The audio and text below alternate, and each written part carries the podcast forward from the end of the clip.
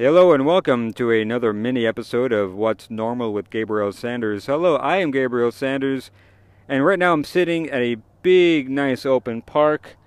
Right now there's no one around me, which is nice. And if people do come by me, there's uh, about 30 feet distance from me and the path. So maybe occasionally you'll hear a, a runner run by or, or uh, someone with a, a stroller or a bicycle, some birds. You may hear some traffic. And right behind me, there are these gigantic power lines. And these power lines are buzzing. They're buzzing. So maybe at the end of this mini episode, I'll have either a a little mini brain tumor or the power to fly. I don't know. We'll see what happens. let's let's do this. See, there's people talking right behind me right now on bikes. So there you go. Here we go. Person, woman, man, camera, TV. That's right, I said it. I said person, woman, man, camera, TV, and that's the title of this mini episode. And you know who said it? That guy in charge of our country, uh, sharing, boasting of how well he did on his cognitive test. I I actually have a few memories of doing my own cognitive tests uh, growing up. The oldest one I can conjure up to memory is doing one with a neighbor friend of mine and his mom. Growing up, this neighbor was my classmate. He was a close friend, probably just because of proximity, uh, and his younger brother. And we shared toys. We fought. Uh, we did happy dances around the kitchens when it was snack time. Uh, I remember we played with those little uh, WWF wrestling figures. I believe he became a doctor. Actually, I think both of them became a doctor. So um, we're in their dining room, he and his mom. Oh, his mom's name was Rhoda. Rhoda. R H O D A. Which I've always dug because it, it's so of that time, you know, Rhoda. It's like that TV show reminds me of that vibe, you know, the the 70s, maybe the dawn of the 80s, those hairstyles, that fashion sense, no bras, uh, the dark and light browns, maybe an off-white, some heavy makeup, maybe inspired by Cher. Anyway, I have this memory uh, of Rhoda uh, giving me and my friend, her son, a cognitive test. I don't know why she was doing it, but she was giving us a cognitive test in the dining room uh, with drawing shapes, triangles, you know, geometric shapes. There's something with popsicles, popsicle sticks, uh, maybe other toys and stuff. I don't remember specifics, but we're sitting there in the dining room, and uh, I I just remember enjoying it. I remember enjoying this test so much. I wanted to do more of them. I love the creativity of it. I love the interactive aspect of it. I love the multimedia of it. But I also remember correctly, even then, I felt was a little biased because it was mom and son and me. But, and she would, you know, I feel that she would say, she would comment on it after we'd be done with something. And, you know, of course, it was her son. She would, you know, say, oh, very good, very good. Anyway, uh, that's my oldest memory uh, of a cognitive test. But flash forward, maybe seven years later, 1992. Okay, 1992. I'm 15 years old. And, and now that family that was next door to me, they've now moved away. They moved away to a town across the county, uh, close. I saw them a couple of times, but yet far to to. Uh, we didn't really keep up the friendship anymore. So, I'm 15, and I'm riding my bike. I went home briefly. Now I'm going back to school for evening drama rehearsals. I'm still in drama at this time. And one block from my house, I'm hit by a car. Um, and I was listening to music. Either I was listening to Queen or Van Halen. For some reason, I think the song, uh, the Van Halen song I was listening to was Right Now. But, so I'm hit by a car. And I had, uh, you know, I had a stop sign, but he had, he was speeding.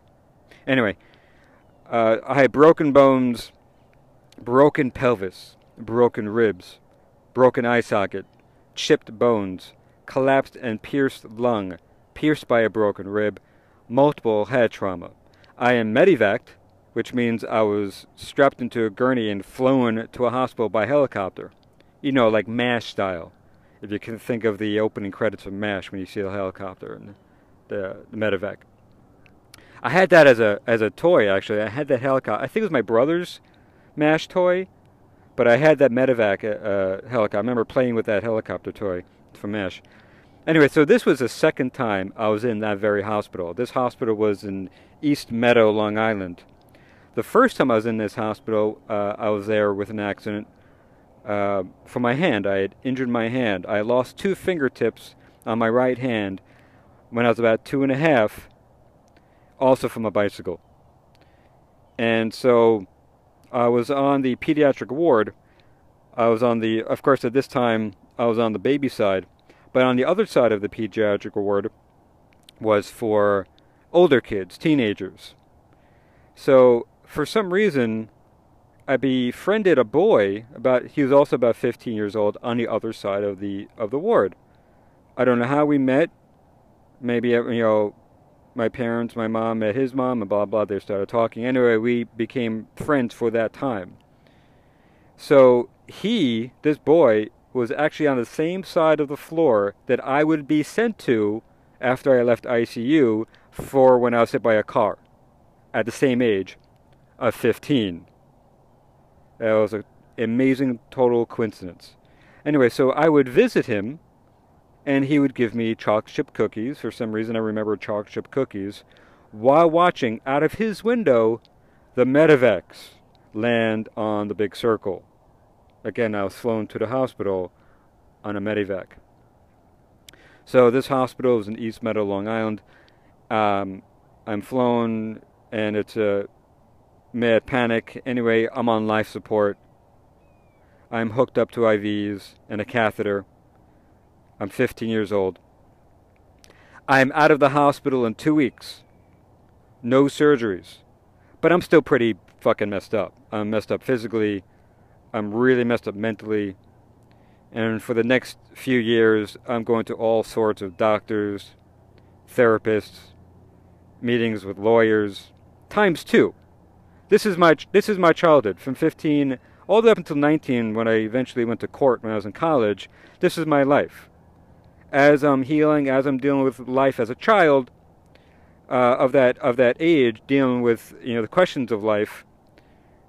I'm also going to doctors, therapists, lawyers, all the time. Physical therapy, mental therapy, and oh, I was and I was deeply, deeply depressed. I was writing all this messed up poetry. Actually, the first poem I wrote, first poem I wrote, my mom had helped me title the poem, and the poem is my mom's idea. It was "Dark Alleys of Death." Dark Alleys of Death. Okay, so and I'm doing it. I'm I'm seeing all these medical, you know, people and everyone times two because I had to do it for the driver's side and my side. Anyway, while in the hospital, once I was able to, you know, get up and move around by either using a walker, I broke the left wing of my pelvis was snapped almost in two, almost. If it had snapped in two, my leg would have stopped growing. It almost hit the growth plate. So, but I still had to use a walker uh, and an IV stand and, and a wheelchair with an IV stand. So, so when I was able to move around, I'd go see a clinical psychologist uh, downstairs. So my mom would push me in the wheelchair, or uh, yeah, I think for that for that distance it would be a wheelchair, wouldn't be the the walker. And this clinical psychologist was in a basement, or maybe it was a sub basement, the basement below the basement. There was a small office and when you entered the office, the desk was on the left facing the wall, and this psychologist would be sitting to my left. So she would be she would give me these cognitive tests to study my, my brain function, right? Uh, and other tests, and again, I would enjoy doing them. But what I, of course, what I really wanted to do was just get the hell out of the hospital, right? But anyway, I enjoyed doing these tests. I have more to talk about my house, my hospital experience there, bad and good. Maybe at another time, if you if you can remind me, contact me via my Facebook page or email. I will say that I was very, very lucky uh, that I got out of it with with no surgeries. My left eye is a, is slightly, it's just every so slightly off, and my the left wing of my pelvis won't ever be the same.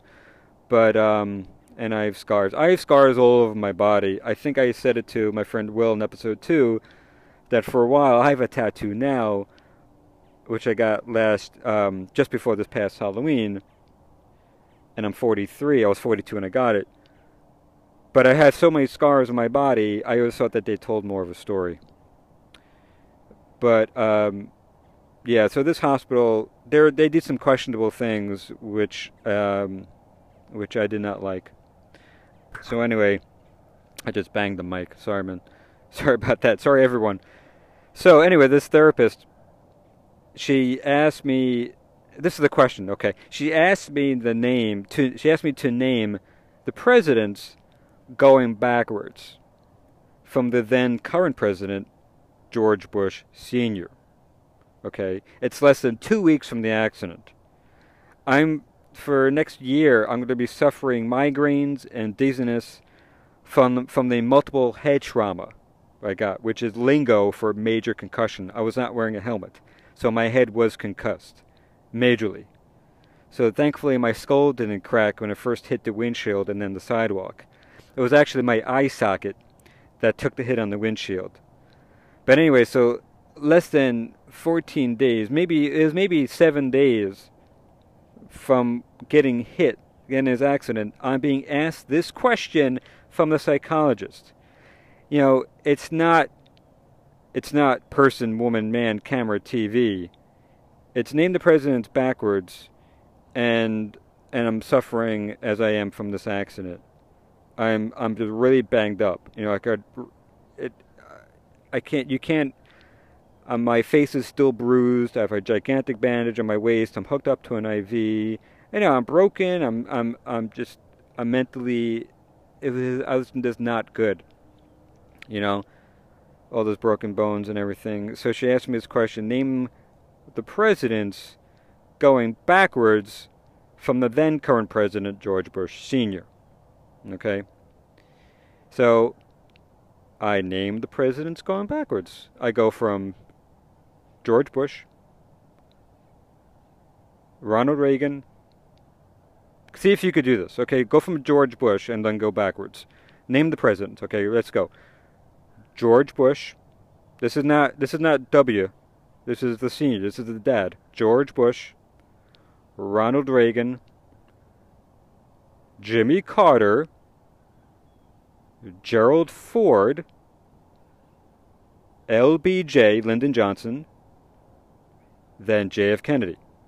JF Kennedy, John F. Kennedy, JFK.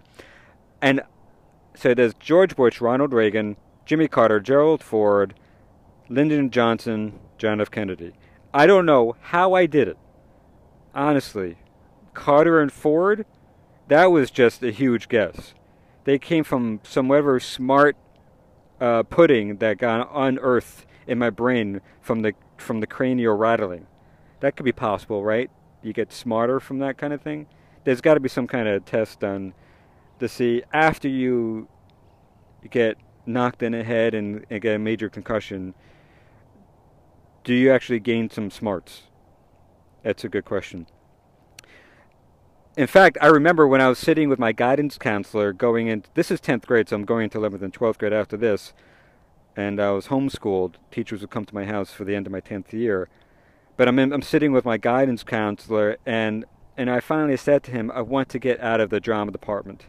I want to I want to leave theater and take photography instead because one reason I've always enjoyed photography, and two, I was not getting any further in drama class, uh, and I still found so for some reason I still have weird, strange uh, flashback memories and dreams from my time in drama there and I also could not take the anti-Semitism and bullying that was going on in drama that time.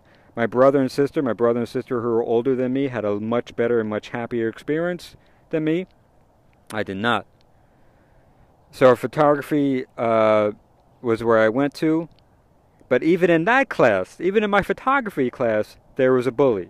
Not of me. Now he would not. He, wouldn't really bully me. He would bully another kid at the time, and I, I, I couldn't do anything about it. And the photography classroom was built. There was like one classroom, then there's a hallway, then the other classroom, uh, other room. So he would push his kid around when the teacher was in the other side of the, you know, the other room uh, on the other side of the hallway. This jerk had so much control over this other boy. Sometimes they'd be fine, sometimes they'd be jerking around. But the next minute, I see them fighting in class, and the bully is spitting on the kid's back. And also, he he would work at this supermarket in town. Uh, actually, where I had my first job, and because my mom would go to that supermarket after work, you know, to shop for our family, she would be one of the last people in the supermarket, and she would oh, he this guy this this dick would always come up to me and said, you know, your mom is make, not letting us go home, blah blah blah. She always has to come in late. It's like, you know, shut up. And then, you know, anyway, back to the hospital. So I named the president. I named the president. I go backwards from George Bush to JFK, and I'm shocked. And, li- and listen, I have to be honest with you. I had to just go up, go look, Google, and remind myself who was before Carter. because it was easy to me because uh, the uh, for for then I see you know, there's there's Carter and Ford, and then after that LBJ. I see I see LBJ on the plane. He's getting signed in uh, on the plane, standing next to JFK's coffin, and you know the Jackie Onassis there. You know, she wasn't Onassis. It was Jackie Onassis Kennedy. She, you know, Jackie's standing there in a bloody dress. So I remember that. You know, I have little clues to remember things. So I remembered that, but Ford and Carter, I had no idea how I got that. So I do this cognitive test, and I think that's really good. I, I nailed it, right? I did pretty good. So then this woman, the, uh, the doctor, she asked me to make up a story, any story. So at that time, I lived around the corner from a small strip of storefronts. There was a bar, a stationery, a pizzeria, and a cleaner's whenever I would walk around the block to go over there for anything, well, other than the bar, because I was too young, I'd stop in the stationery. There was a video game, which was an awesome driving video game. I go in there for candy and some chips. Usually just the chocolate, the chocolate bars and the M&Ms and stuff. Sometimes I go for the salty balance, which I still do today, but reverse. I'm more of a, a salt addict now with like chips and popcorn. So anyway, I buy candy for when I got home, but I, would also buy candy for the walk home. And if I bought a scratch off ticket, which, you know, they didn't care how old I was, I would scratch it off on the way home. And if I wanted any money, I'd turn around and then I get the money for a new scratch off and buy more candy for the walk home. Actually, in fact, the first time I, the first time I ever won money on a New York lottery card, you know, picking numbers, was I was underage and I got it from this store and I think I I think I won thirty seven dollars. I spent five dollars, so I got thirty two dollars. and I had to been, you know, maybe 16, 17. Anyway, so I'm asked by this clinical psychologist to make up a story. My story was about a boy who was going to be walking to the stationery store around the block holding a dollar. But the a wind picks up the dollar, blows it away. So he goes home, you know, and asks his mom for another dollar. And she gives she gives him the dollar, and he walks back to the store around the block to get some candy. Easy, nothing story. Thinking about it now, I know I used my mom in the story. I know because if I had used my dad, I know if I lost money and I asked my dad for more money that I lost, he'd be fucking you know furious, and that'd be it. And there there were a couple of times when he thought I had lost money and when I didn't, and he got really angry. So I anyway, I used my mom in the story. So she tells me her, her analysis. I don't think that's protocol for uh, a doctor to to quickly tell the patient their analysis. I don't know why she did. Maybe I asked and she just felt bad for me. So she did. And these are not the exact words, but she says it's about a boy who lost something or or something that uh, lost something or something that meant a lot to him and that was taken away uh, uh, beyond his control. And he needed his mom's help. He, he he relied on his mommy. Okay, Right. That's a sweet analysis. You know, maybe there was something about why it was just a dollar. I don't know. Maybe I was afraid of my dad and I didn't use him. Maybe she looked into that. No. She she said she knew my mom would understand and that she would help me. And I still relied on my mommy. Yeah, I'm 15 years old. And I'm in this condition that I was in still wanting my mommy to protect me. Yeah, I never thought that was either a good story or a groundbreaking analysis. Okay. Anyway, this is uh, this is my memory for you. Person, woman, man, camera, TV. My cognitive test of knowing the present backwards. Let me get back to that. My cognitive test of knowing the present going backwards will forever be tarnished by the person in charge now that test of name the pre- name the presidents backwards. I'll tell you what. I want to start with Obama and work my way backwards. Person, man, woman, camera, TV. Thank you for listening.